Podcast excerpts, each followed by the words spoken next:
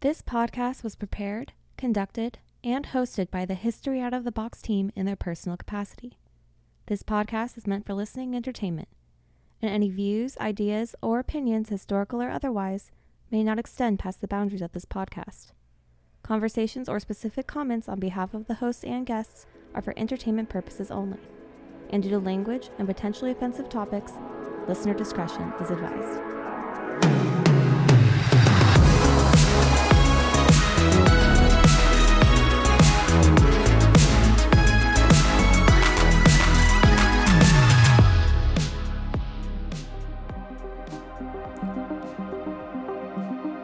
I've often spent many a time wondering what lies out there, wondering what faces humanity as we venture into the void that is our existence.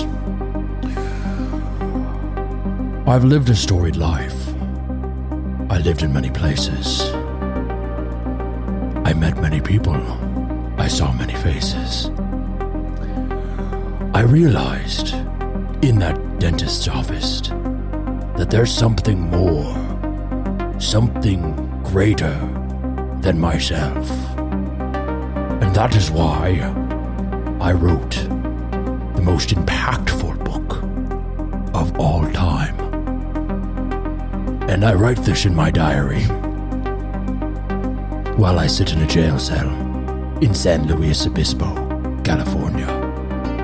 I was arrested on August 38, 31st, 1948, for petty theft, and I was ordered to pay a $25 fine. Yeah, I didn't go to jail. Oh, never mind. I've just paid a fine, never stayed in jail. These are the words the historic, the wise, the impactful, dare I say, the loving Lafayette Ronald Hubbard. Wow. Welcome to the History Out of the Box podcast. Uh, that entire thing was uh, ad libbed. That was a riff. I'm Cam, I'm Jen. and uh, this is episode 15. We are in part two of the life of L. Ron Hubbard. Yeah, that was a fun choice. A very interesting character. Uh, I have a confession. What is your confession? I got a little too stressed out last episode. You were very stressed out talking about this man. I one may say you were Distraught, distraught is a good way to put it. traumatized, A little. befuddled. Okay. That's a good one. You can be traumatic stress disorder. Oh, you're just like you're just like Ron here. You- You're using your writing powers. We both suffer from myopia. Oh, that's true. so- Looks like you guys are a lot Yeah, alike. we're the same. oh God, I hope not. Yeah. Well, that was a beautiful riff. Thank Quite you. enjoyed it. I liked the music. I did too. That was very L. Ron Hubbard, considering he wrote a lot of science fiction in his life. So Yeah, yes, he did. He wrote a lot of science fiction and he wrote a lot of other things. And just before we hop into the show, into part two, if you like what you hear, if you like what you see, go ahead and give us a follow on Instagram, on TikTok. I think that's the term they use. I'm old now, so I don't know. Follow. And, yeah, follow. And also uh, subscribe on YouTube. I know that when this episode comes out, we will likely have the Michael Jackson episode and part one of this episode up on YouTube. So go ahead and give us a subscribe, a like, uh, go ahead and comment. Give us your ideas. Uh, we strive, as far as I know, and this is maybe opinion, maybe it's fact, maybe no one knows, maybe it's neither. History Out of the Box is the only podcast that strives to connect our listeners with the ghosts of our collective past. So that is what we do with these people. there's not one other history podcast on this yes, planet. we, we've never We're the we only ones. have researched. We have traveled the seas. We have ventured into the deserts. I have explored the various pirate coves. If you've listened to other episodes, we have access to a time traveling machine. We do. Given to us by the original Chad, aka George Washington. And Abraham Lincoln. Mm-hmm. Good times. You should go listen to those episodes if you don't know what we're talking about. But we are, as you said, doing part two to a very long, very lustrous history Yes. of Mr. Lafayette Ronald Hubbard. more commonly known as L. Ron Hubbard. Hmm. You may have heard of his name. If you haven't listened to part one yet, I suggest you do either audio or video or both. I recommend both. Uh, but you're going to be a little confused where we start out here if you haven't listened to the first one. So make sure you go do that. Pause this now. We'll wait. Oh, we're doing that. We're doing that bit. We're doing the wait bit. It's over now. Yeah, I'm- they I'm- paused I'm it. gonna They're have to back. cut this now, I'm this glad you liked. thing. I'm glad you liked part one. Okay. Welcome to part two. Should we rehash that? Just start all over. Yeah, let's just start from the beginning. No, no, no. Uh, we left off, as you said in your little opening monologue. We left off with uh, with Hubbard. He he got a twenty five dollar fine for some petty theft. He did, and he was dealing with some issues. He actually wrote to uh, the VA to have some psychiatric help.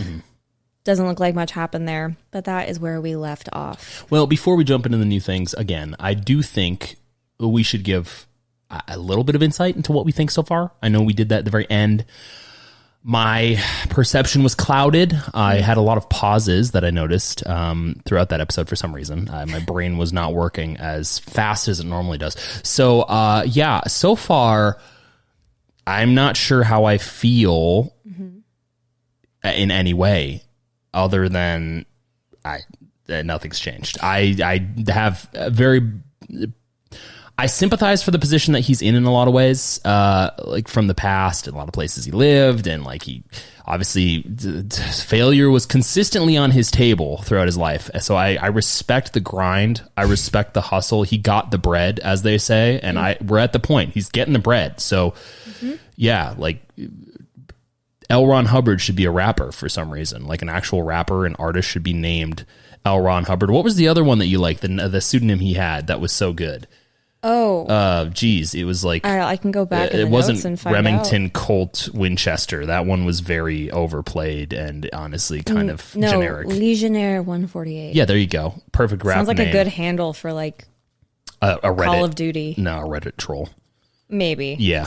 that sounds actually. So so so what so so what about you? What what is what is, what do you feel? What do you think about all this? Both feeling, thoughts, well, ideas. to be very clear, spoiler alert: I'm not a huge fan of the guy. Mm-hmm. Um, I don't particularly like the way he treats women. His uh, like confidants in business, his friends, his family, basically anyone around him. I think he's Yeah. mostly, um, from what I can tell, a bit of a braggart. Okay. And uh, I don't know. So far, it's not so good. That was very PC of you. I appreciate the lack of uh, uh, explicit language. Um, Well, you Which know, is great. I didn't know him personally, and uh, there are people in this world, you know, people on this earth today who would very much vehemently disagree with me who don't know him either. So, you know, I'm just going off of my uh, little research here. Uh, and to clarify, this is not a, episode. Neither was the other one about Scientology specifically. We're going to dive a little bit deeper into Scientology, kind of, sort of. Very surface level stuff. If you are interested, and we'll say this multiple times, if you're interested in learning more about the specifics Don't of go to us. Yeah, don't look at this, This episode. is not the episode for No. you. This is specifically about the life of L. Ron Hubbard, um, and not necessarily the way he likes to frame it in a lot of things he says. We'll we'll touch into Oh, that. what did you say that he was born on a rainbow, served on a tuna, tuna salad sandwich? Was that what you said? Something like that. Something like that. Yeah. I think that was a No, it was L. Ron Hubbard. That's what you said. I'm revisionist. I'm revisionizing history right now. Right. Um, so let's jump into it. Let's see what uh what the next uh the next chapter of uh Mr. Hub Hub- Hubble Bubbly. What, what is Mr. Hubbly Bubbly's Hubbly life? Bubbly. What is his life?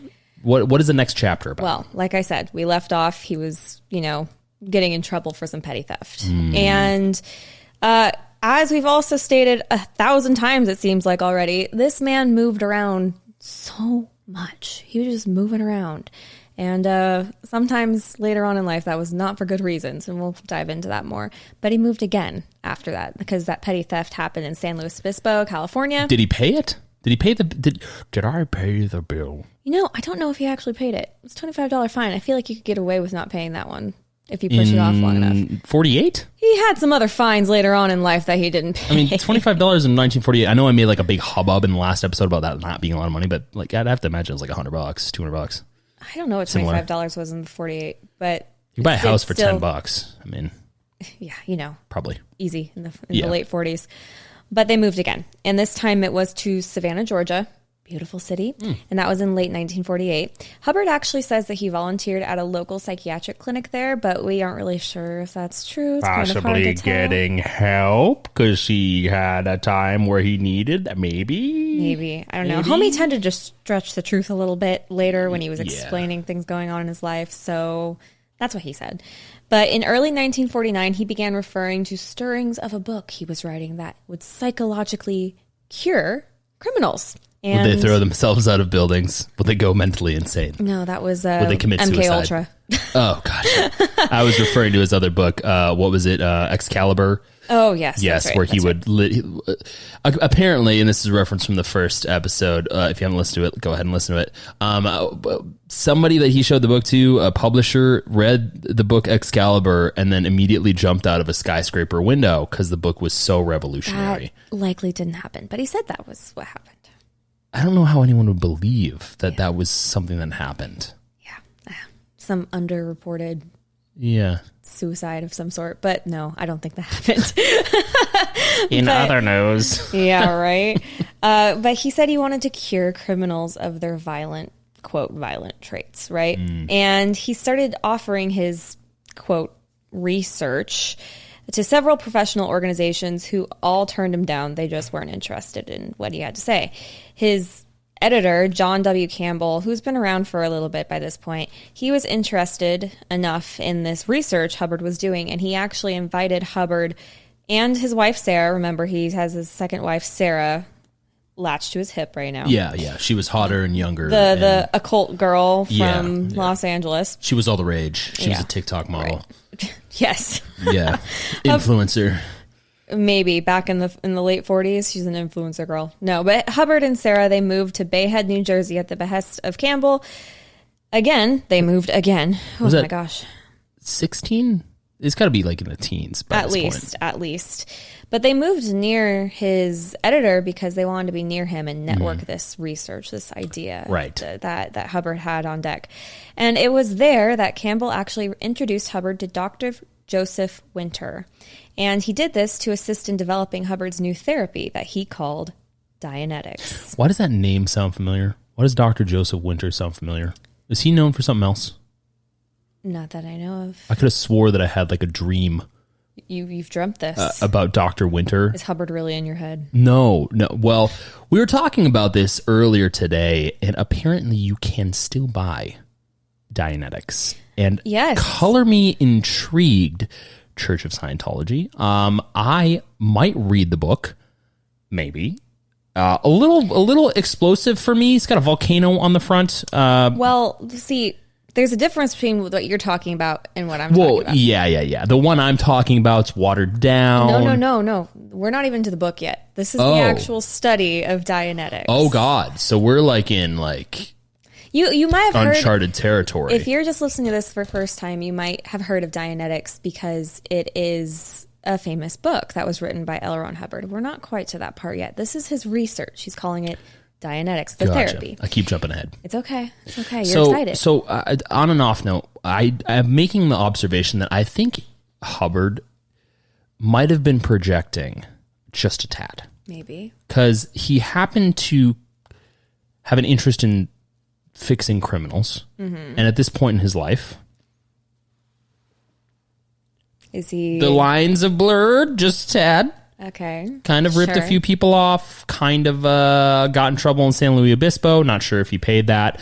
He ripped off uh, his his wife's ex boyfriend. stole Yachts. yeah yeah yeah well uh, there's a c word that we use in the first episode uh, that eh, that guy would fall into the category uh rhymes with cluck um but yeah so i, I would figure he, he's kind of in that territory and i know that like in the last episode he mentioned that he like needed help Great. do you think he was like exploring trying to fix himself by offering to fix other people Well, that's what he says, but I also think it might be kind of true. I think he was Mm-hmm. desperately trying to figure out some way to help. We talked about it in the first episode in part one.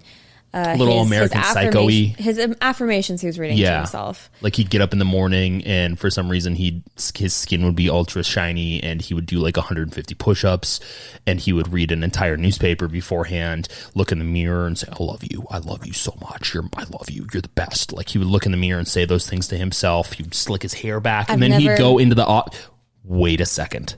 Before you finish that sentence, Yeah. you have never seen Christian Bale's No. American Psycho. No. I, I know I haven't seen it. I'm sorry. We have to stop the show. we Well- can't continue. Wait, wait. We cannot continue the show any longer. You have to watch this because the next people we're gonna we're gonna start doing creepy people. You have to understand I will watch. I will watch. it's spooky season. This is spooky season. I'm, I'm talking about L. Ron Hubbard. Pretty All right. spooky. Well, okay. So we've we've established that he's kind of trying to fix himself through his his his, his that's stuff. that's my Yeah. speculation. On, Yeah. I obviously am not in his head, so I don't know. But it is what he kind of said. It was he was trying to figure out, you know, things to fix. Hmm. Now, um, Dianetics. That's what we Yes. were talking about. This is his study. And Dr. Joseph Winter was brought on to assist in developing that new therapy. Campbell, even though, remember, Campbell is Hubbard's editor, he told Dr. Winter that Hubbard had actually studied a thousand cases of different people, which isn't true. Likely not true. And he had studied all these people, and one thing remains absolutely certain that he had cured every single patient of everything from asthma to eczema to arthritis, etc. And Dr. but what about- Winter apparently bought this. What about suicide? I well, I guess that just depends on if it was. Did he cure them of life?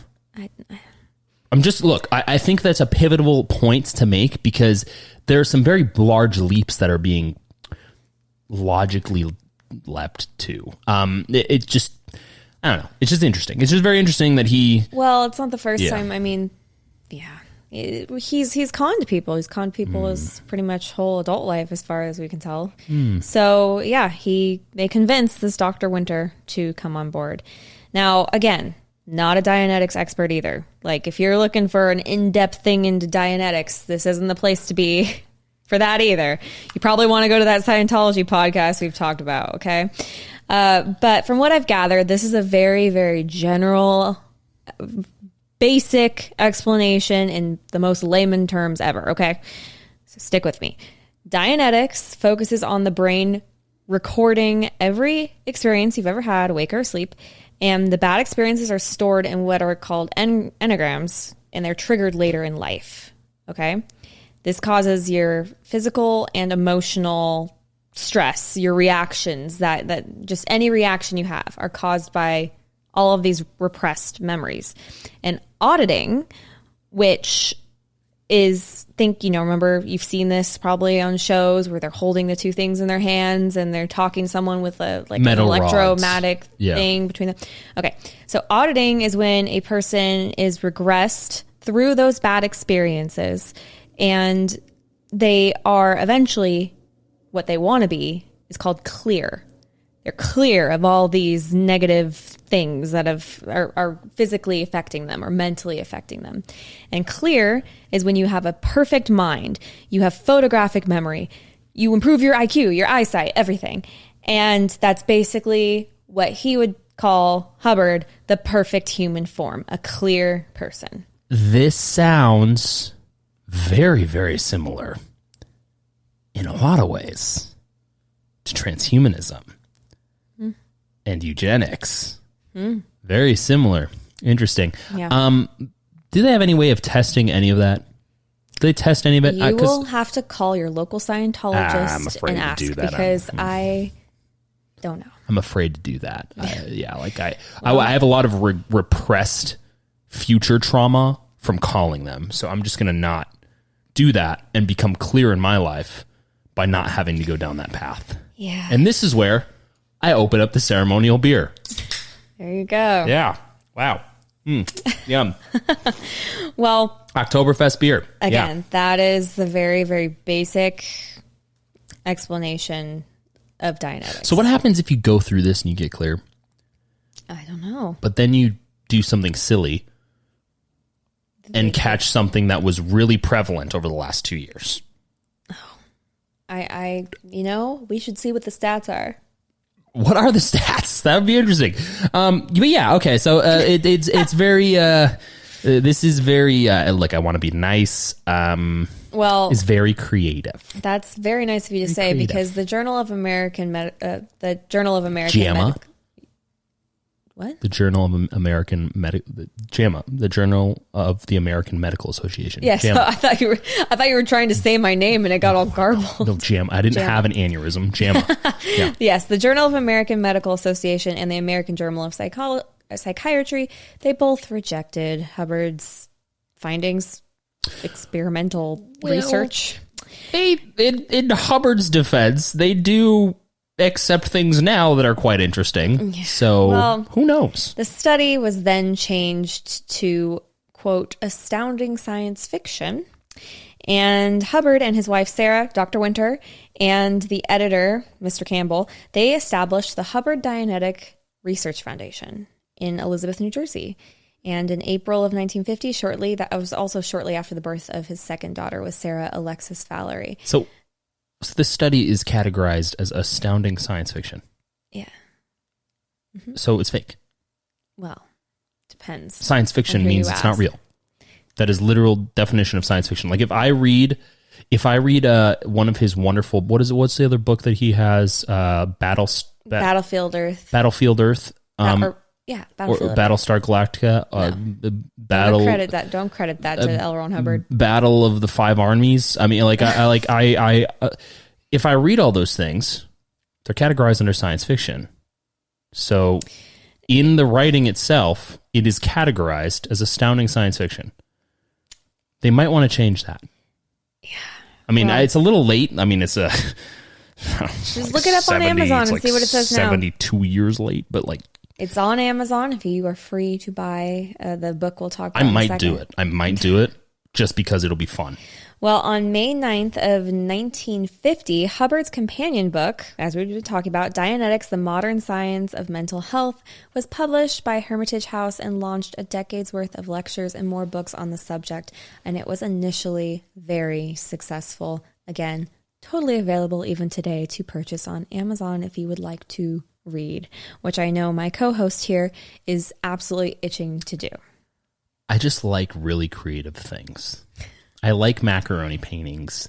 I like it when someone makes music that probably should never be listened to mm. because it's very creative and it's something to be admired because they attempted or they succeed or they failed. One of the two or three, all of them. It, it's just fun. And I see that as being just very creative. Well, it, it like I said, it was a hit. It was deemed a cult classic. It was selling, you know, 4,000 copies a week. It sold 55,000 copies by the August of 1950. And it was translated into several languages. It spawned hundreds of, quote, auditing groups, and that was all around the country. And the press, scientifical, scientifical, scientific medical community, they were not impressed with Dianetics at all. They considered it utter garbage, just gibberish, and that didn't matter. The public, the the normal public, seemed to love it. So, uh, side thought that I think might be very interesting to just observe. What if this was a psyop, Define psyop. government imposed experiment? Okay. So, like MK Ultra. What if this was a government imposed version of MK Ultra to see what the people would believe, and then it spawned oh wow, into Tin, an tinfoil hat actual- is coming out right now. into an actual thing that is now an entity that covers the fact that Tom Cruise and John Travolta are the aliens. oh, I think that is exactly what this all leads to eventually. Uh, yes. I'm kidding. But uh, for some context, just to prove how well liked this Dianetics thing was at the time, Aldous Huxley, the author of Brave New World, great book, he actually got audited by Hubbard. Several famous writers of the time, like Theodore Sturgeon, A.E. van Vogt, they actually became trained auditors. It, they were there doing it themselves, and the Hubbard Dianetic Research Foundation branched out to open locations in Los Angeles, Washington, D.C., New York, Chicago, even Honolulu, Hawaii. Yeah, so we're we're moving fast. Ah. Okay. I'm not gonna. You know what? No, I'm not gonna do the same thing where I have these like moments of mental lapses. We're going. You going? We're going We're into going? it. Okay. So how much was it? Expensive. it was about five hundred dollars in nineteen fifty to take Holy crap! yeah, to take an auditor's course to become an auditor, it was five hundred dollars. And there was no oversight over the money coming in and out of this foundation, which shocker, you know, one of those black hole type situations. For example, one time Hubbard took fifty six thousand dollars of nineteen fifty money. So we're talking about six hundred and thirty thousand dollars in today's money. So 500 bucks was like like a couple thousand dollars at that time. Yeah. Uh, without any explanation, he took this 56K out, was never accounted for. New Jersey's branch actually showed one month's income for the branch to be a full $90,000, and $70,000 of that income was unaccounted for. Just not on the books, no idea where it went. Wow. As someone who um, my my daylight job is in finance, this makes me want to cry out of the stress this would cause whoever their account was. I'm glad I opened a Oh, beer because it's stressing me out. But uh, Hubbard was a popular and charismatic guy. We've talked about this. Everyone just seemed to like him. He got away with so much. He wrote, he lectured, he trained all in this Dianetics psychology thing he was doing. And it seemed like he just claimed the attention of everyone in every room he stepped in. It was amazing, according to people who spoke to him. But they were all in the group though. So like People leave the group. I mean, I'm sure all those people would have said the same thing about what's his face, the guy down in South America that like had a bunch of people. Like we should Oh, we should Jim talk about him eventually. Uh, eventually, not next because that's too depressing. But I think we should talk about Aleister Crowley next because that fits right in the spooky season. Mm. Um, but uh, yeah, I uh, Well, that was who he followed. well, L. Ron Hubbard follow was a was when he was Mr. in Crowley. Pasadena with Sarah's ex boyfriend doing their thing. Yeah. They were followers of Aleister Mr. Crowley. Crowley, great Ozzy Osbourne song. Yeah, well, all good things come to an end, right? In Los Angeles, August of yeah, that 1950. yeah, Los Angeles. That's where There it ends. go. That's It's okay. We can say that we're from there. Mm. but uh, Hubbard was giving a presentation to a group of 6,000 people in Los Angeles in August of 1950. He was demonstrating a, quote, clear person, right? This subject failed to recall a single formula in physics, which was the subject that she was majoring in, or the color of Hubbard's tie when his back was turned, which is very much against what the is expected of a clear person who has no issues in their brain at all. This is just three do. card. This is just three card Monte. I mean, that's literally what it is. Is it like so? I don't know what you. It's uh, the, only, uh, the. I'm using that term very loosely. It's just. It's just deception. It's like magic. That's that's what the. the Likely. I mean, that that's literally. They probably rehearsed the entire thing beforehand. It's probably a chosen subject that they had known before. I mean, you see this with. You see this with a lot of really. um I use the churches with the quotes around it. You see this with a lot of very uh, interestingly charismatic churches where people will simultaneously get healed randomly. Not to suggest that that does or doesn't happen. There's just some where it's, uh, Yeah. yeah, yeah, that's not speculative. Well, this was obviously like devastating on stage, right? And doubts began to steepen. He had a Kanye Taylor Swift moment. Yeah, sure. Yeah, that's one way to put it. Even Dr. Winter was having enough. By Oh, by point. now. Yeah, by now. Wow. That's, Well, remember, this is all during 1950. what type of doctor is Dr. Winter? Do we know? Psych- a psychiatrist. Hmm. Go back to school. Well, anyway, Di- Dianetics was splitting into different occult practices, like a regular religion would at the time. He wasn't. It was the. This wasn't a religion either. Remember, this is not a religion yet. This is So at this point, pre Scientology. yeah. So at this point, he's uh he's just selling snake oil. Yeah, essentially. Yeah. And um, Dr. Winter, he had not seen any real scientific research. He was starting to get pretty speculative. He's like, this Hubbard guy, dude, just telling people to guess the color of his tie. It's not working. It's been four years, and I'm now coming to this conclusion. It's only been a couple months, No, really. yeah. But um, yeah, th- people are starting to run with this and like splinter off into sects, you know, of, of like doing their own things. And uh, the Elizabeth, New Jersey branch was quickly falling into financial ruin. The LA branch was $200,000 in debt by the end of 1950. Hubbard's publisher, Dr. Winter, and even his editor, Mr. Campbell, the sort of brainchild of this whole thing who got them to move up to New Jersey in the first place, they all resigned under acrimonious circumstances. They blamed Hubbard for all of financial disparity. They blamed him directly, and all of the branches were closed by the summer of 1951. And the problems don't end there. This would be such a fascinating movie. Like, like honestly, I think like, there's a lot of um, pressure within Hollywood to not make this a movie unless Scientology made it, and then this won't be part well, of the here- movie. well, here's know? the thing: all Scientology has to do, if they save their, if they save the whole thing, is they they go into rather than being a religion, they re-identify as a charity, and then they just say it's a way of life.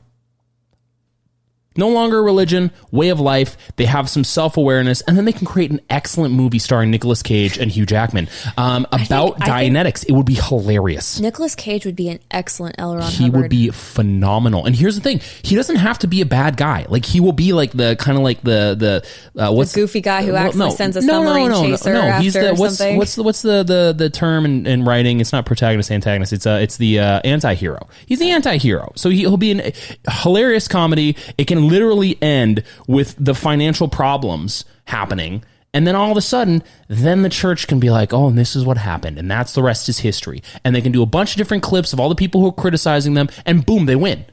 That, that's my whole thing. Because then, because then, if they say they're not a religion, then they can have more people that will might be just for the fact of it being fun, be a part of it. It could be like a club, an expensive club. Do people jo- join Herbalife all the time? It's the same thing. well, I mean, I've solved your problems. they might they might hit you up after this. Who knows? And ask Let's for advice. hope not. I hope not. Too. Let's hope not. Listen. this is a castle. we This- live in America. No, we live in a castle doctrine state. You stay away from us. oh, I can defend myself here. No, I'm guess- saying we live in America. They have the right to believe whatever. they Sure, I just mean I just mean that it, it's look. We live in a time where people are skeptical of everything, especially things that are really really expensive. And the best way to make it less skeptical is to take yourself less seriously. Yeah. Well, this isn't about Scientology. We're not even talking about. Scientology. I know, I know. I'm just trying to solve their problems because I like solving problems. Anyway, uh, such a guy. Back to the problems starting. Well, they're starting, or have they been going? And we're just going to keep going. he, I'm telling you, he has. He lived a lot of life. Like it, there's a lot going on in his I'm life surprised. at all times. I'm surprised he wasn't like entirely crippled by this point, like mentally and physically and Kept going. emotionally. He, was, he was clear. no, clear, Cam. no, he was just uh, very That's he resilient. But sure, Sarah, his wife, and Hubbard were at odds. you don't say. Was it because of uh, just general odds, or was he? Uh, Well, he had never seemed to hear of the phrase happy wife, happy life in his entire life. So, unfortunately, yeah. He had begun to have an affair with his 20 year Oh, old that's PR why. assistant. That's why, Yeah, yeah. he, he was having an affair again. And Sarah had begun an affair with uh, Dianetics auditor Miles Holster, Hollister. So, we're not exactly. Um, what a uh, they, they were two, of the two same people. peas in a pod, yes. And in retaliation, because only Hubbard can sleep around, all right, he wrote the FBI and he portrayed the couple as a communist infiltrators in 1951 of March. So he um, he got mad because he was cheating on his wife and his wife was cheating on him. So he wrote the FBI and said that his himself in. wife was no, Oh, him, her, his wife and Miles. Sorry, I said that incorrectly. His wife he said Miles. that the wife and the one she was cheating Miles on him Hollister. with, Miles Hollister, were communist infiltrators. He wrote the FBI that Hmm. to get back at her. Interesting tactic to play with the psyop that you're a part of, but sure. Yeah. Well, if, what's hilarious is that the FBI didn't take him seriously, and the letter is actually annotated in FBI records as quote appears mental by the agent who had to read it. So, I mean, it, nothing happened because of that by the FBI at least. What but if he was something did telling the truth? Well, again, again, again, just Church of Scientology or anyone associated, if you have the wherewithal, it would be hilarious to just make a gregariously out of context, but also in context comedy about this. it would be it could be self-effacing. You can even say this is what non-Scientologists believe. It's so what funny. If it, but here's Yeah. the thing: is what if it was real? I mean, this is this is the thing. You take it from the perspective of Hubbard, and you make it entirely real to him Mm. from the viewer's perspective. So it's like this very ah, like like uh, like almost grandiose.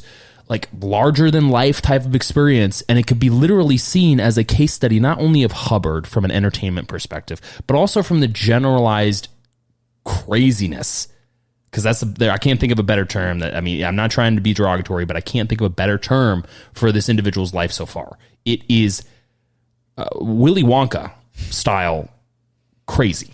Well, we're not Just done. saying. Yeah, let's keep We're going. gonna keep going. Hubbard and two other staff members could not be deterred by the FBI noncompliance with his letter of warning. Communist wife, right? No, they happy deterred. communist wife, happy communist life. No. So Hubbard and the staff members they seized Sarah and his still infant daughter. They forced him to go to San Bernardino, California, and he unsuccessfully tried to find a doctor to have her committed as insane. Didn't work out, but those were the good old 1950s. Wifeys, you better be a good good to your husband or he's going to put you in an insane asylum. Yeah, make him a sandwich or he slaps you around. That's how it goes. But, you know, should have been born in a different generation. The 50s just seems so fun. Well, in the '60s, it's just you know the same thing. Really, it's just different.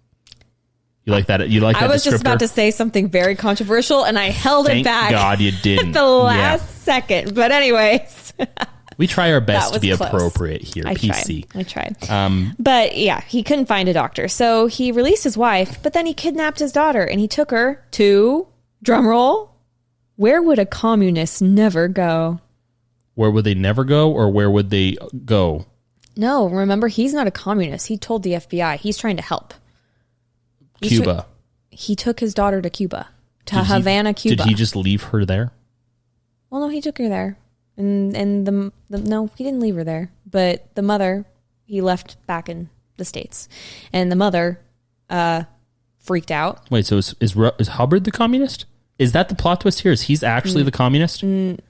No, Are, are we sure? so. Because this is all psyop. Remember, this is all psy psyop. that's It's a your social speculation. Your tinfoil hat is firmly in place. I think I'm correct.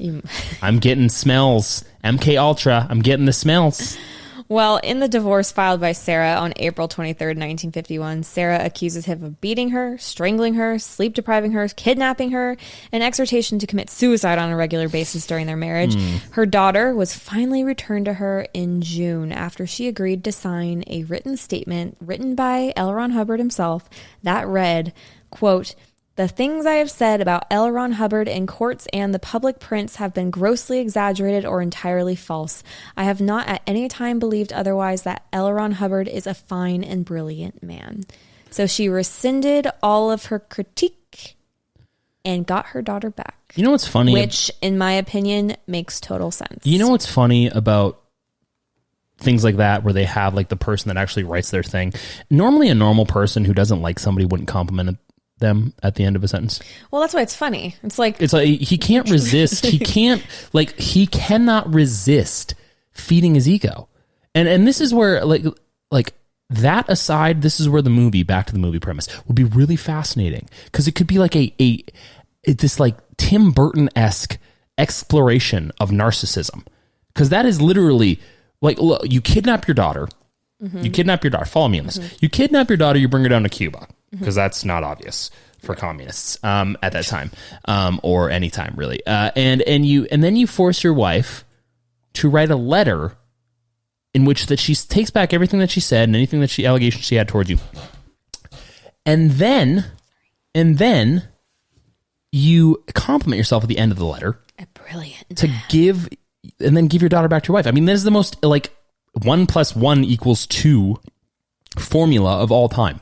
Yeah, I know. It's crazy. It's so lazy. But it worked. It worked. Well, in the it worked in the fifties. Here's the thing: he basically held his daughter hostage against his mom. And you know what? Maybe not in this extreme of way, at least as often, but this happens every day here in the United States still today.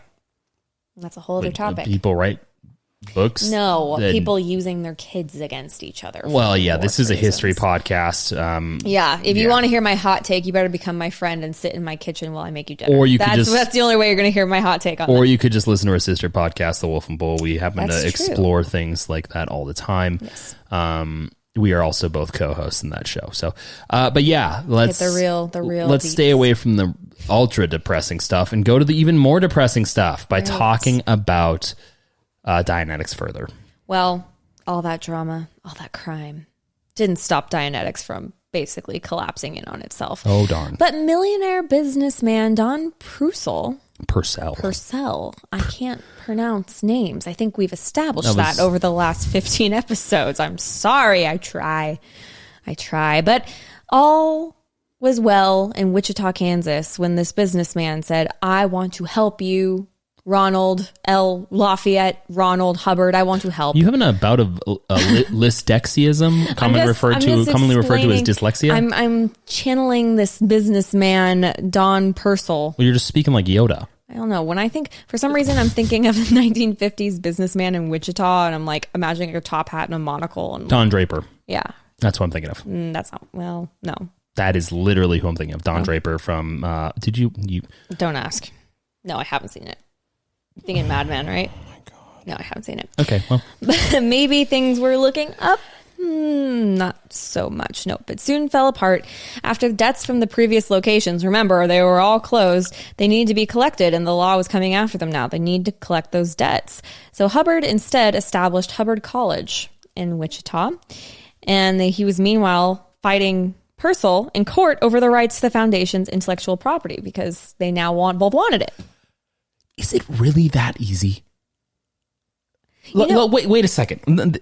So I said this guy is like Machiavelli. I'm changing, even though uh, probably bad, probably bad comparison. I said that in the last episode. He's like a he's a Renaissance man.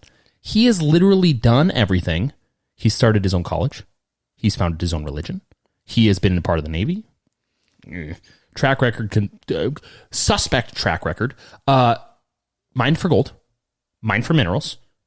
Looked for pirates in the Caribbean uh, in the 30s when uh, clearly the pi- He was I, I looking have to for things to put in a museum. I have to imagine the pirate trade in the 30s was not doing well. Uh, he was basically Nathan Drake and wanted to be Nathan Drake. Failed a lot of the time. Yeah, there's a And- distinction and He's wrote multiple books. Uh, this guy, is it really that easy? Can I just literally declare that I start a college? I mean, there was probably a little more complication to that. Remember, this is the 1950s. Regulations, compliance issues, they've changed a lot since then. Oh yeah, yeah. so, yes, there's many Internet's more ruined hoops. everything. I said that last episode. Yeah, That's it's true. actually true. Anyway, That's true. Um, okay, so Hubbard College. Hubbard College in Wichita. What in God's name do they teach at Hubbard College? well, not much for very long because Hubbard met a new bride during this time, 18 year old Mary Sue Whipp. She was a staff member at his new college. They were married, and the college was then immediately closed. How old was he? Um, Much older than 18. Yeah. He was. He 40 tended to like him young. And yes, that is me making very DiCaprio esque. Not even Um, an assumption because an 18 year old, Mm, Mm. Yikes. Mm-hmm. Um, Mary Sue Whipp, that's his third wifey. Yeah, here she comes. They then moved to beautiful Phoenix, Arizona, where he started a Hubbard Association of Scientologists International to promote his newest venture, Scientology. again, I am not surprised. Scientology's birthplace is Phoenix, Arizona, officially. Isn't that fun? not surprised. Anyway, AKA, the definition basically of Scientology is the study and handling of the spirit in relation to itself, universes, and other life. Try dissecting that one. so everything, Sure. literally everything. Now we're going to talk a little bit about his uh, involvement with Scientology. We finally got there. And if you know anything about L. Ron Hubbard, besides the fact he was an author of some science fiction books, you may know that he was the head of Scientology. A very has- popular science fiction book club.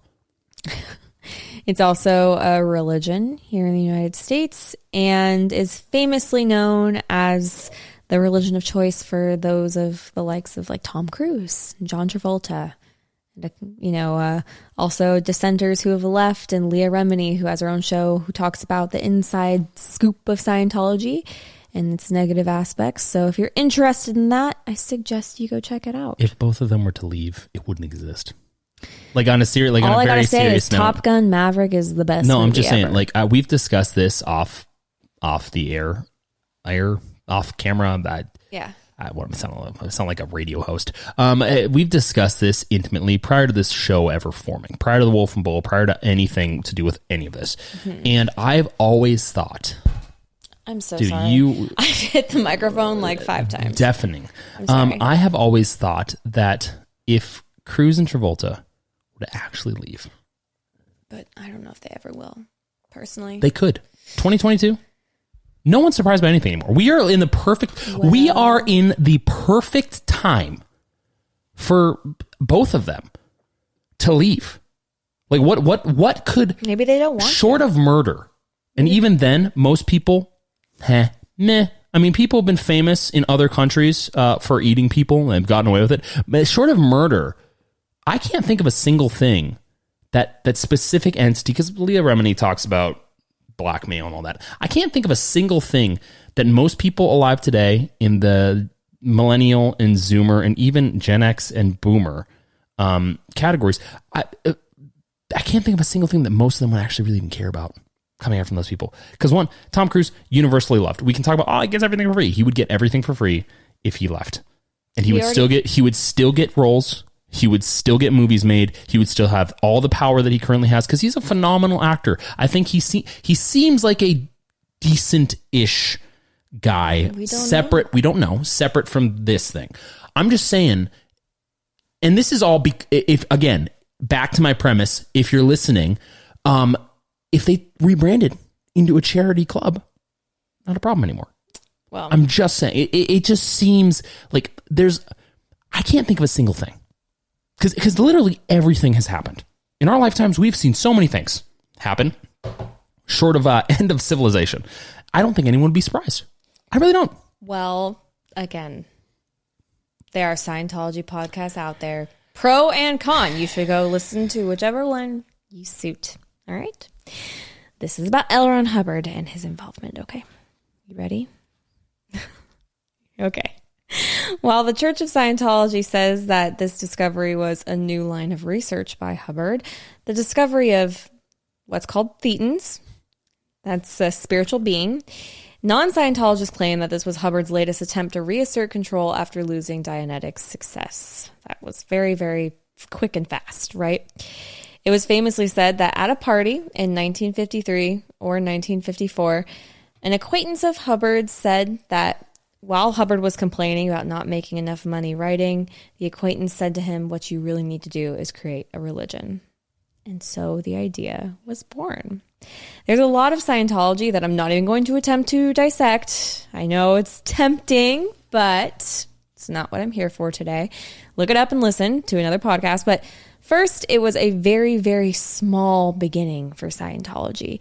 A 70 hour lecture. wait a second a 70 Yeah. hour I'm, I'm assuming they had coffee Lecture. breaks and sleep breaks. 70 hours. So it was a convention. Basically, yeah. Yeah. It's not a lecture, it's a Well, convention. Yeah, of 36 people. 38 people, actually. That was the amount of people who showed up uh, December 1952 in Philadelphia. Was it scripted? I, I'm, I mean, I don't know. 70 hours, man. That is uh. That's a lot from one person. That that is that is biblical. He could talk. He knew how to talk. But Nibs, his oldest child, remember this was Ah, yes. from way back when. We talked about him in episode one or part one, excuse me. The now 18 year old son, Nibs, came to Phoenix to be with his dad after having a hard time in high school, and he joined Scientology and became a professor in the subject. It's like becoming a professor in Cabbage Patch Kids. Hubbard also became the father of a third daughter at this point, September 24th, 1952, with his first, uh, sorry, excuse me, with his third wife, Diana Meredith DeWolf Hubbard was No, that was his third daughter. sorry. He had three wives. He's got too many kids, too many wives. A lot of concubines. Okay, Diana Meredith DeWolf Hubbard was His third his daughter. third daughter. and his first with his third wife. Does that make sense? He had three wives. He had child support back then. I mean, do you think L. Ron Hubbard paid child support? I'm going to let you. I'd like to hope that he did. Um, I'm objective. uh, he seems like a stand-up cat. Okay. Well, I'm just making a guess, I guess. But yeah, he uh he had his his uh, first daughter with his third wife and third daughter. Jeez, it's too confusing. There's too many kids. But anyway, he therefore shortly after got a doctorate from an unaccredited Sequoia University in I love how you mixed therefore and shortly after, which would have been thereafter. I, I really enjoyed that. It's there's two. The kids are getting to me. He has It's so a little late. It's past. Uh, it's so many past kids Jen's and bedtime. so many baby mamas. I can't. He did. It was like a it was like a De, uh, Degrassi episode mixed with uh well Maury mixed with uh what's the one where they all fight in the show? Jerry Springer. Yeah, Yeah, pretty much. like Jerry Springer. Anyway, he proposed setting up spiritual guidance centers and charging customers $500 for 24 hours of auditing in the new religion of Scientology. 24 hours. Not all at once. I'm assuming you go in. It's like sessions, right? It's people paying for being? i i- this is this is like what they do down in Guantanamo Bay. This this Maybe is, not quite the same. Uh, no, I have to imagine there are some psychological aspects of this where it's traumatizing because you're in a room.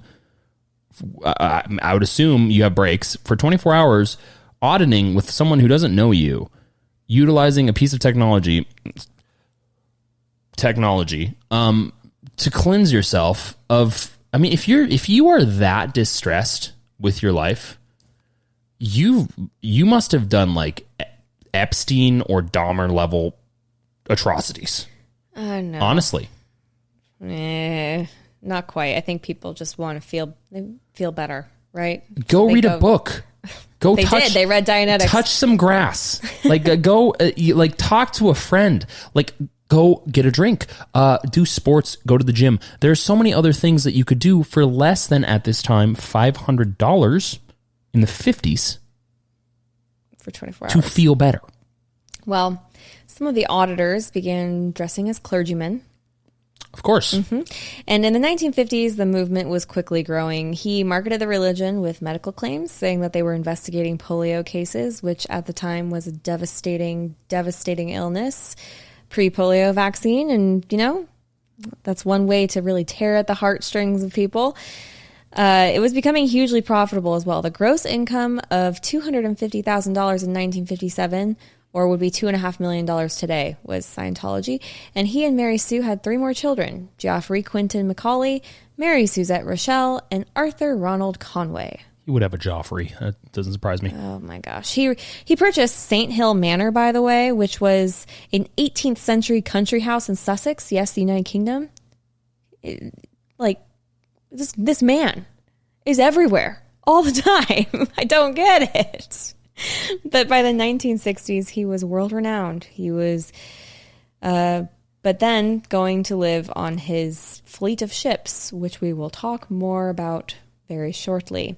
I think we should let our listeners and ourselves take a break at this point. Yeah, I think I need one. Palate cleanser. He now lives on a fleet of ships instead of the English countryside. Had he ever been to the English countryside? Did he buy this via Zillow online? Obviously, it didn't exist back then. but I just You know someone who knows someone who knows someone, right? In the 60s, he was the- a great networker. the English countryside in the '60s had to have been Picturesque. pi- pic- pic- picturesque, Picturesque is what I'm looking for. beautiful, uh, quiet, quaint, Mm-hmm. wonderful. You could probably smell the red coats. Yeah, you could smell them. You could smell uh, the the the battles that George Washington, the original Chad, fought in. I He mean, I'm just ghost hovering over L. Ron Hubbard saying, I condemn thee. probably yeah, right. Hubbard um, had a few controversies, as you can imagine. Like we haven't even dug into any of them yet, right? No, we we have. But Hubbard believed that Scientology was being infiltrated by the U.S. government via spies, and An he excellent cover for something that was a psyop. just saying. uh, he introduced lots of policies to the religion that were very invasive. Again, I won't go into too many details, but they're out there if you want to do some digging yourself. But oh boy. They interrogated members with questions like, quote, have you practiced homosexuality? Have you thought unkind thoughts about Mr. Hubbard, or did you come to this earth for evil purposes? Which is always a great question to hear during a therapy session, I'm sure. Imagine being an evil entity that falls for that. If it is an evil entity, do you think that it would, it would answer the question? like, ah, you got me. ah, You tired. me." Like I like. I, I, mm, Well, it's also it's also interesting to note that he heavily advocated against Richard Nixon in the 1960 election. Just an interesting thing to mention, which he went for the other guy. I'm just surprised. I don't know. For some reason, I that surprised me, but I'm not sure. He strikes me. Yeah, well, Tricky Dick was kind of in the same uh, cat. That was his nickname. Kind of in the same, uh, in a lot of ways, in a very similar, maybe side adjacent category of human. I just I don't know much about Richard Nixon to be honest, so I can't really throw my. There's a reason why his nickname was that. Well, the FBI had a lengthy file on this guy. Okay, and in 1958, the IRS withdrew Your the church's notes did not say that, but it's still funny. anyway, uh, honk honk. I called him something else in the notes. But Honk, anyways, um, the IRS said that Hubbard and his family were unreasonably profiting from this nonprofit, and the FDA took action against the religion's medical claims, and they seized tons of material, including pills and bottles labeled as radiation cures, polio cures, and Hubbard was pissed. He and his religion were suddenly in an unfavorable position. In Australia, they accused them of blackmail, brainwashing. They accused Hubbard of displaying strong characteristics of paranoid schizophrenia and delusions of grandeur. They said that. No, of Oh. No, he didn't do that. Uh. he didn't have those issues. The United Kingdom no longer allowed Scientologists to enter the country, and Hubbard was Oh They revi- were basically terrorists before terrorists. well. Well, Hubbard's visa was refused uh, his his uh, renewal, and inquiries were launched in South Africa, New Zealand, and Canada. How did this guy become Jason Bourne? I know, right? That's what he wanted. How? Remember, how? This look, is the look, guy look. who dropped out of college after failing on a museum. so here's here's something in that's interesting. Something that's interesting. All this happened in the 50s, right? 50s, 60s. And it's now 2020. It's now 2022. Mm-hmm. What in God's name has changed Mm-hmm. to allow for the designation that was once revoked to have come back? I don't know, but it seems like we always take one step forward and like 30 steps back these look, days. look, look, look, look. It's just we can talk about the ruling. I'm sure we'll probably, probably talk about that into some base, or maybe not. Uh, we could talk about well, that would be an interesting thing to broach one day, maybe on Wolf and Wolf. We could talk about that and how easy it would be to just How they got their I don't know. back. Yeah. go back and revoke it. We could do I mean, that. it happened, to be clear. It did happen. They got it back. But Hubbard started requiring Scientologists to disconnect from people outside of their religion, suppressive people. Like, um, you know, anyone who talked bad about Scientology was labeled a suppressive person. Fun fact for anyone listening who might happen to be involved with anything that uses terms like suppressive. Um, if you use terms like suppressive in relation to people just by their thoughts, you might not be in the right thing. Well, yeah, that's when Just it saying. started. He was getting a little paranoid, it seems.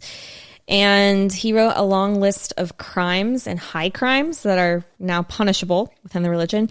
Again, you can look these up yourselves. I'm not going to go through all of them. But enemies of the religion, he now insisted, should be harassed and sued. They were big on the suing, and they still are. So, you know, again, yeah, it's crazy um, what could happen. But, you know, that's life. But by 1966, he founded the Sea Org. It was a group of Scientologist volunteers who became a professional group of seamen. Sea Org. Again, remember, he went to go live on his fleet of ships. So this was his, um, you know, his new project, so to speak. The 12 year old in me exhibited, reared his ugly head there for a second.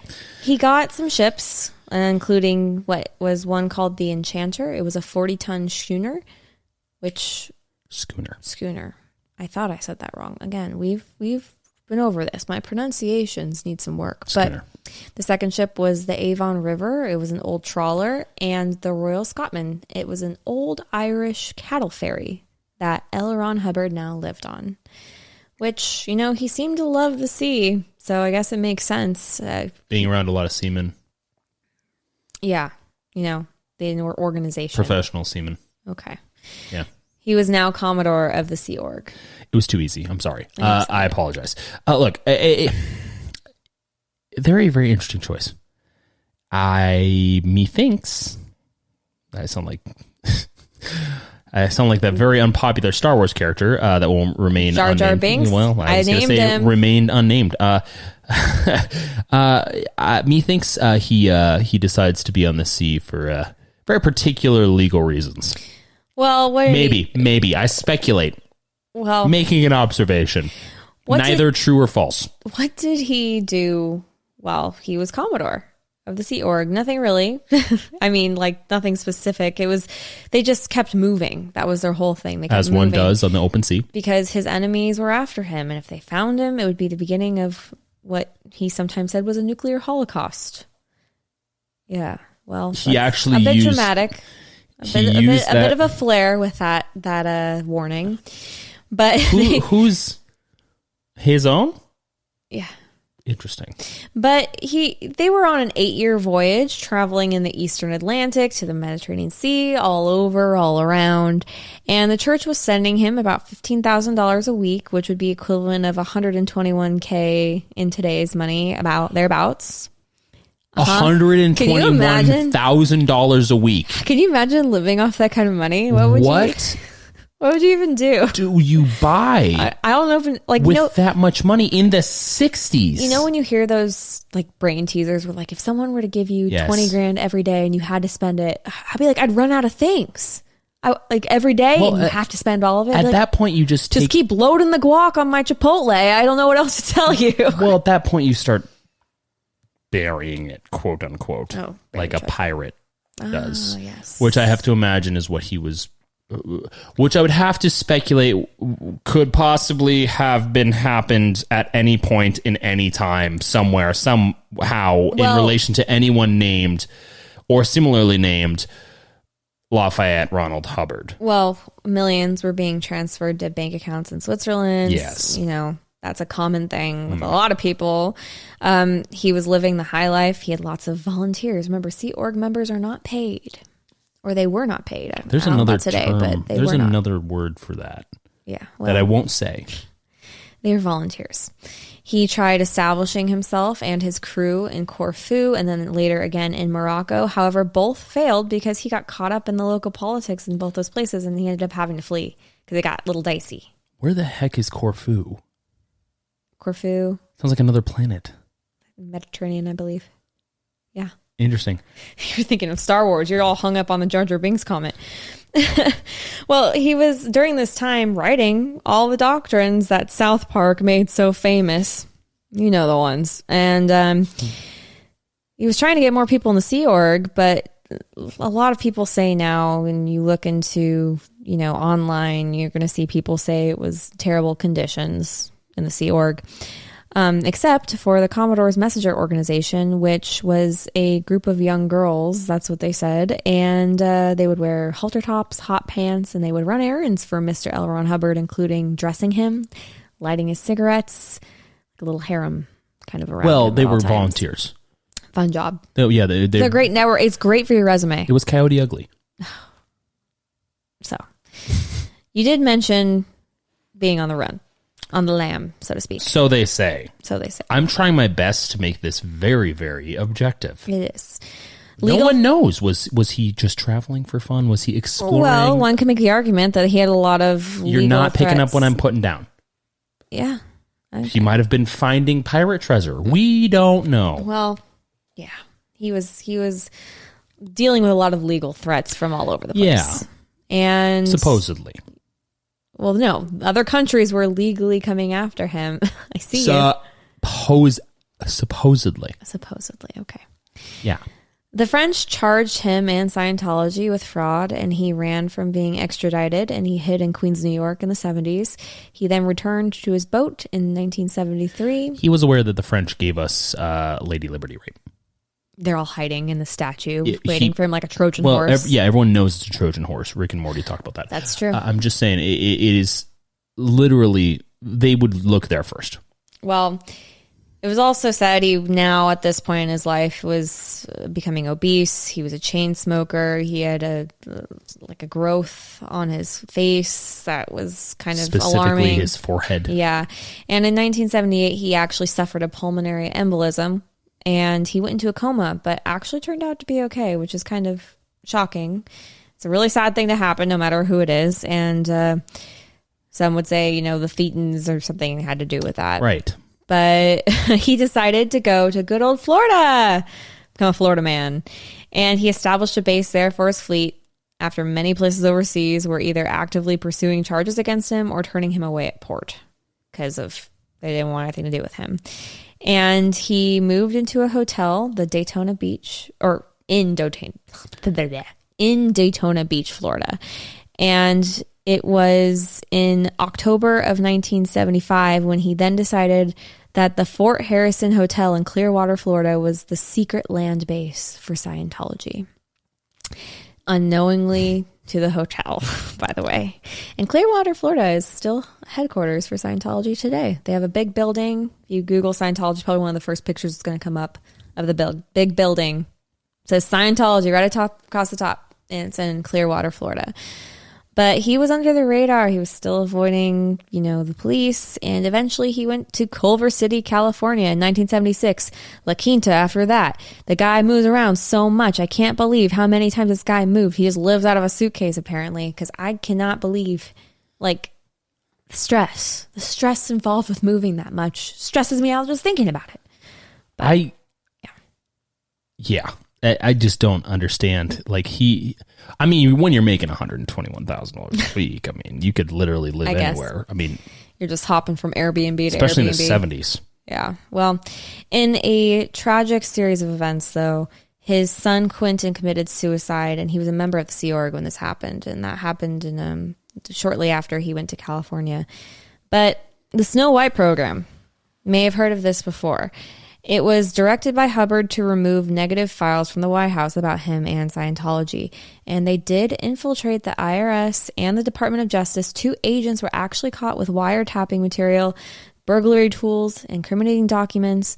And Hubbard was never prosecuted, but his wife, Mary Sue, yes, that one, the young one, the one he just married not that long ago, was directly indicted and sent to federal prison for conspiracy along with 10 other people in the organization for the Snow White program, directed by L. Ron Hubbard. You're telling me that Charles Manson went to jail I know. for doing For directing in a murders. lot of right, roundabout ways the directing of some things. Mm-hmm. But this guy didn't. Nope. What? D- d- does he know what's under the Vatican? Does he know what's in the he libraries? might. He knows. Like, is that what this is? Does he know that He we've made contact? Does he he, is he aware of this? Is this what it is? Like they're trying. Like, hey, so 2022, he's obviously he's gone. Yeah. he's gone. But still, He's, he's long past. mm, interesting. Yeah, so France was tired of this. They were tired. Remember, they had filed charges. So they actually sentenced him without him even present to four years in prison and a $7,000 fine, which would be about $30,000 today. And he went back into hiding when he found out about this. And now he was in Hemet, California. It's April 1978. Homie's hanging around Hemet, California. Oy. I mean, it's nice in the winter. Sorry to everyone who lives It's in nice in the winter. There's some picturesque views out Yes, there. yes, that's true. That's true. But he cut off all contact with almost everyone now, including his family, and that was pretty much permanently after after this. He cut off contact. Um, this was also when he wrote some of his most famous books, including Battlefield Earth in 1982 and Mission Earth. You know the series. How was it able that he? How was he able to publish those? He still a publisher. And the pub, what did he sell under L. Ron Hubbard? Yeah, And no one thought to ask the publisher where he was. he just wasn't extradited. Couldn't extradite him to France. there's a lot of legal loopholes you had to jump through to get This anything is- done. And when you had the money and the time and the networking, you could get away with a lot back then. Remember, Al Capone went to jail for tax evasion, not for any of the other things he ever did. So it's just interesting. How- How many like serial killers or like these big criminals do you hear got pulled over for like a broken taillight? You know, stuff A like lot of them. I- Didn't Ted Bundy get pulled over for like? There's always like these w- weird happenstances and the stuff they get away with for so long. Well, I guess I guess my my observation is that it's just like I guess he was a big fish at that time, but he wasn't like an unbelievably big fish. I mean, He was a big fish, but he wasn't an unbelievably big fish. even today, he still holds the world record for the most works published of all time. Yeah, but that's like a like who published cares? author. Like who cares? Eh, just a big. Who cares? big I, there's a lot of people that hold the record for a lot of things. It's very popular to do now. Well, David Miscavige, you may have heard this name before. He became the religion's de facto leader in Hubbard's absence, and he is still today the leader of Scientology. His daughter, Hubbard's daughter, I mean, Suzette, actually became Miss Miscavige's personal um, assistant slash maid, which is interesting. Interesting turn Mm-hmm. of events. Yeah. But in the famous words of Hamilton from the play, death doesn't discriminate. In the- Wow. yes, I'm always thinking of Wow. Hamilton, right? In the last years of his life, Hubbard was chilling in Creston, California, again, moving, moving around. And this time he was living in a luxury motorhome. This man was deep in hiding. He only communicated with a select group of spokespersons.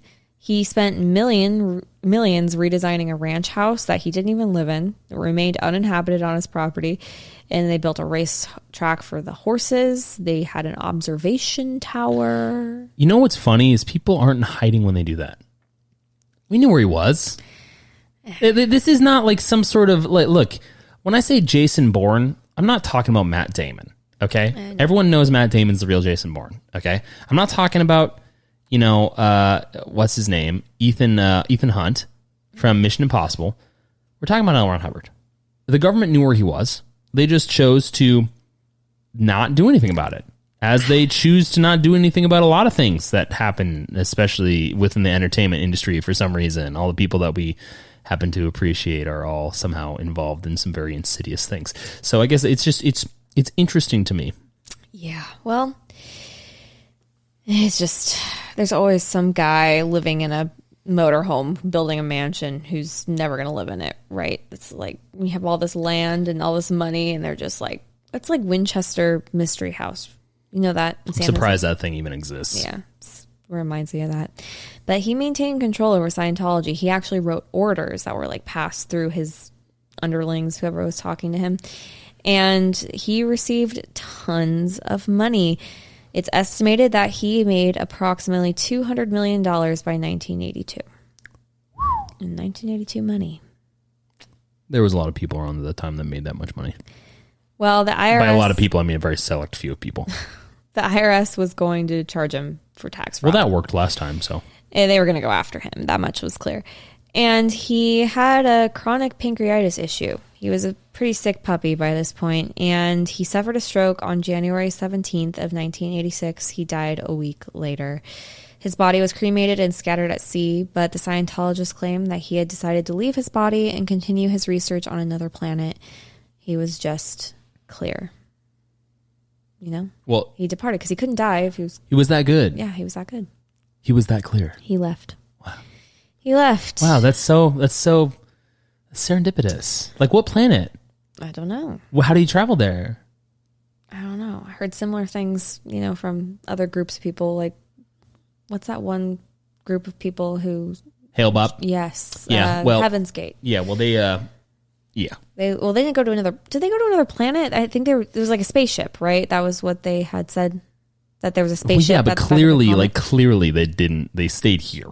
Well, yes. Yeah. I, I know. They were here. I know. We that was found another them. tragic event. But yeah, uh, he he died. He died in 1986, which wasn't that long ago. You know, can you believe that? I was born only a couple of years after that. I'm honestly surprised that that was how he passed away.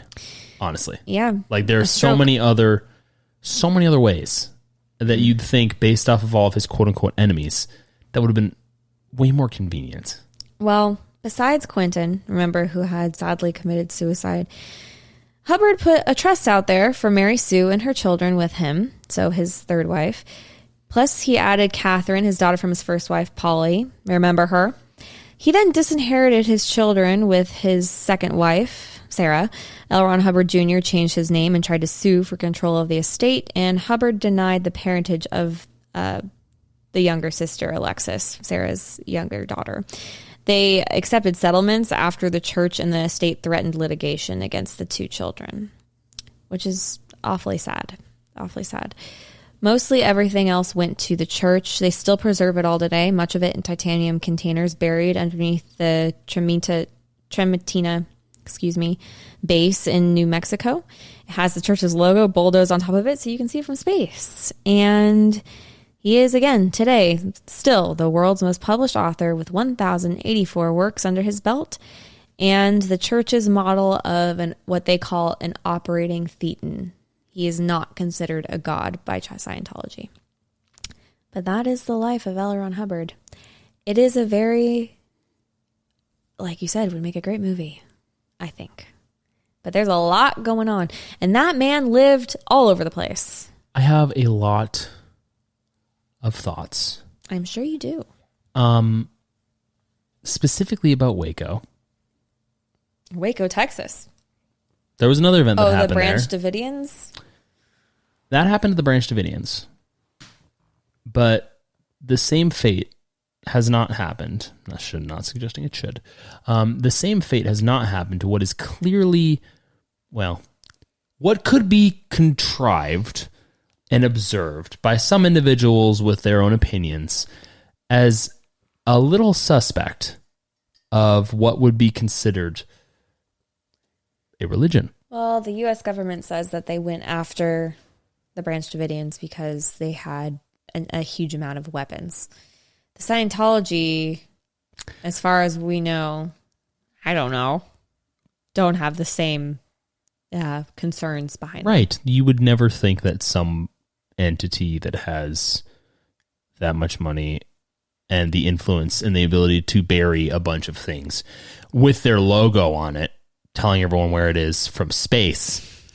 Uh, you'd never think that they would ever, ever do anything squirrely. You know what's so funny is where we used to live in California. Did I say this in, in the previous episode? I might have. in Yes. part one. Yeah. Yeah. Specifically in San Diego. Yep. Where they built the construction company.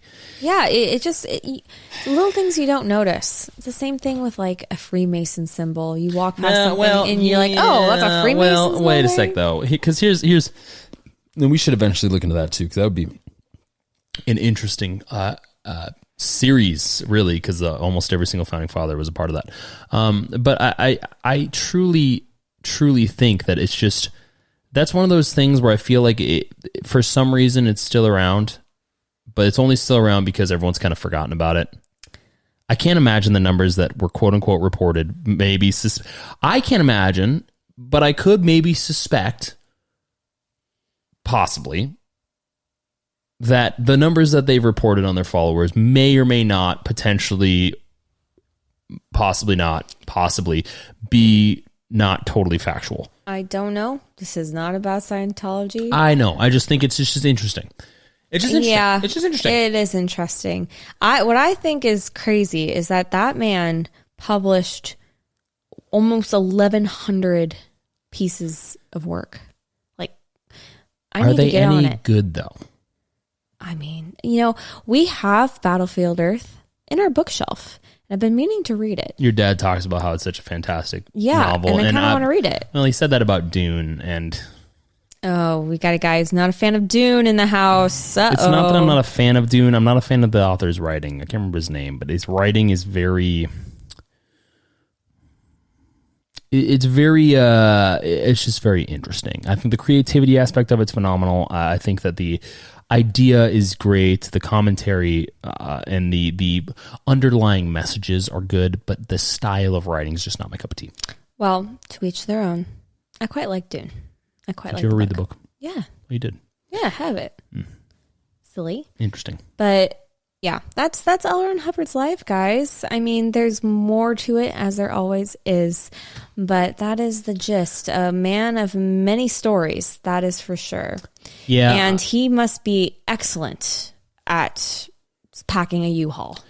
Yeah, I have to. I, I have my opinions that they haven't changed. I, I've got I, my biases that I had prior are still held. Uh, to play devil's advocate, though, I do think that he lived a very emotionally traumatizing existence. Um, And obviously, I would not wish bad things on him because I think that that obviously it's whatever came to him already happened. But still, I do think that humans are humans and we have our issues, and that's why we have the show because it's good to give uh, some good, sort the of bad, and humanizing the ugly. some humanizing nature to uh to some characters within history. L. Ron Hubbard being one of them. Um, I f- inferred that we would do Aleister Crowley next. Well, uh, we also inferred in the last episode, and I started notes on Vlad the Impaler, Oh yes, Vlad the Third. we'll do him, and then we'll do Aleister Crowley. Oh, get ready, Um, guys! We're doing spooky season.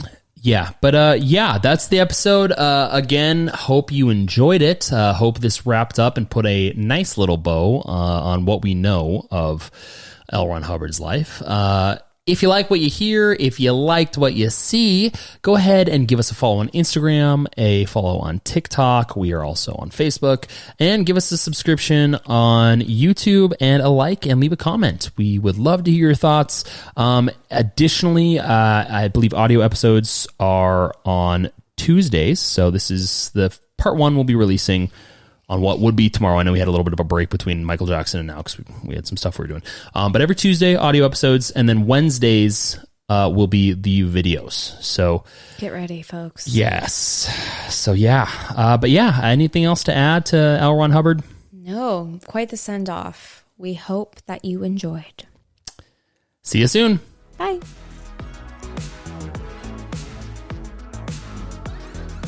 Hey there, Cam here, and I just want to thank you for spending some time with Jen and I today. If you like the episode and what we're creating for you here at History Out of the Box, please give us a follow on Instagram and a five star review on Spotify and Apple Music. This helps our podcast grow and allows our team to continue doing what we love. We appreciate your support and we can't wait for you to hear the next episode.